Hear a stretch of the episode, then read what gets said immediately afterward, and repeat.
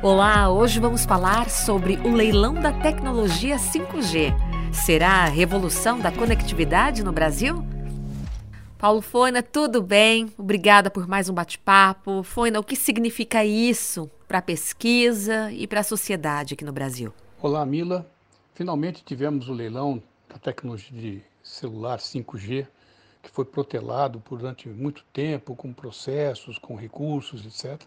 Ele aconteceu na semana passada e as frequências foram todas leiloadas, né, com um ágio muito importante para o governo, foi um sucesso o leilão do ponto de vista de concessão.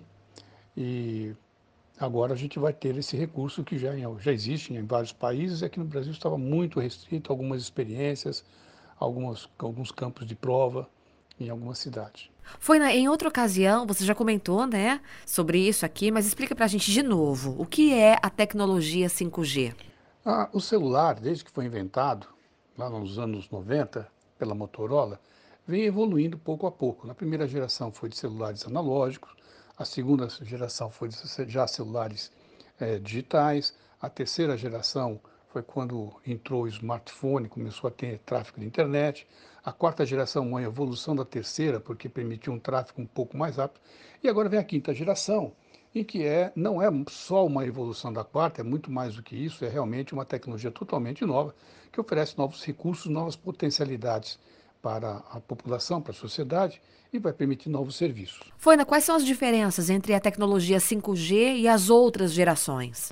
Basicamente, a gente tem duas grandes diferenças entre as 5 que vem com a 5G. A primeira delas é um termo técnico que é chamado de latência, que é o tempo que um comando que você dá no teu celular chega até o destino onde você quer.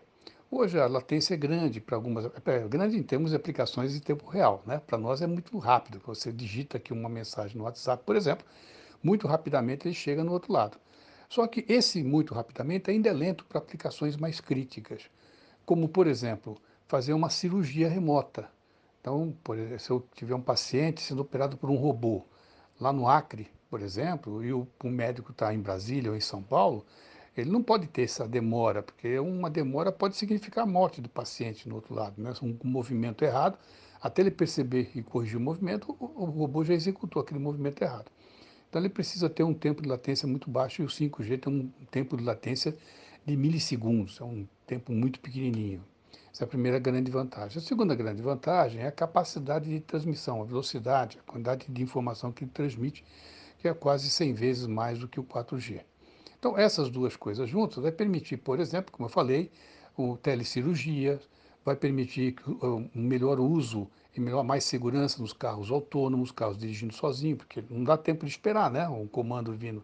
Se o carro percebe, se o radar percebe que tem alguma coisa errada, ele consulta uma central, a central dá um comando para ele, até ele reagir, pode ter provocado um acidente em alta velocidade.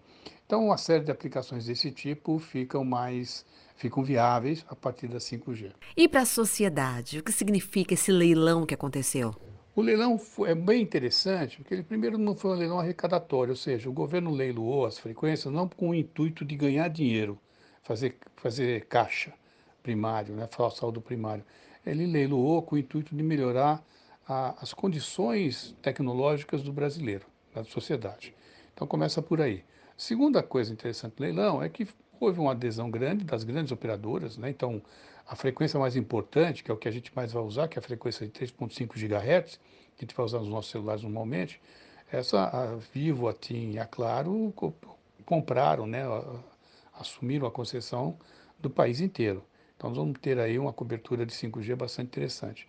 Outra coisa que é a exigência do leilão, que até o meio do ano que vem, nós estamos falando aí de mais uns oito meses, sete meses, nós vamos ter todas as capitais com 5G, o que é um grande avanço né, para a gente que está esperando aí, nós estamos esperando o 5G há muito tempo. Então tem, vai ser bastante importante. Além disso, tem outras coisas que podem parecer é, periféricas, mas são relevantes. A primeira é a obrigatoriedade de, das algumas empresas que ganharam parte dos, das frequências de colocar é, a, banda larga em todas as, as, escolas públicas. Isso é legal porque vai resolver um problema de acesso das escolas públicas à internet, que hoje que tem atrasado a educação brasileira, entre outras coisas, mas essa é uma que atrapalha bastante. A outra é a criação de uma rede é, de comunicação de dados é, dedicado ao governo. Então, o governo vai ter uma rede de comunicação de dados eficiente sem depender das operadoras, quer dizer, elas que vão oferecer, mas sem depender dessas operadoras. Foi, né? Resumindo, então, esse foi um bom negócio para o brasileiro? Isso, Mila.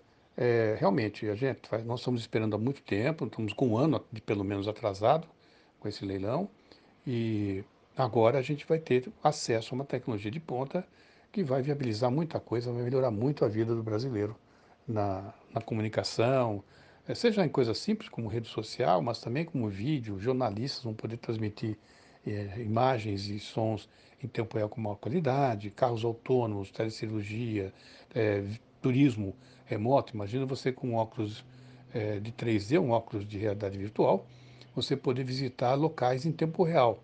Né? Alguém está lá com uma, um óculosinho também que tem uma câmera e você está vendo o que a pessoa está vendo. Você pode viajar pelo mundo sem sair de casa. Imagina isso para pessoas que são acamadas, que não podem se movimentar, que têm mobilidade reduzida, poder visitar o Louvre sem ter que ir até Paris. Ou com essas restrições de Covid, de pandemia, que vão existir ainda no futuro, vão aparecer outras, a gente poder se deslocar sem ter que sair de casa. Então, o 5G é um grande avanço para o Brasil, é, atrasado, como eu falei, mas agora vamos ter que correr atrás do prejuízo. Foina, mais uma vez, obrigado por esse bate-papo. Fique por dentro de todas as notícias. Acesse portal.abipt.org.br. Abipt, há mais de 40 anos tecnologiando.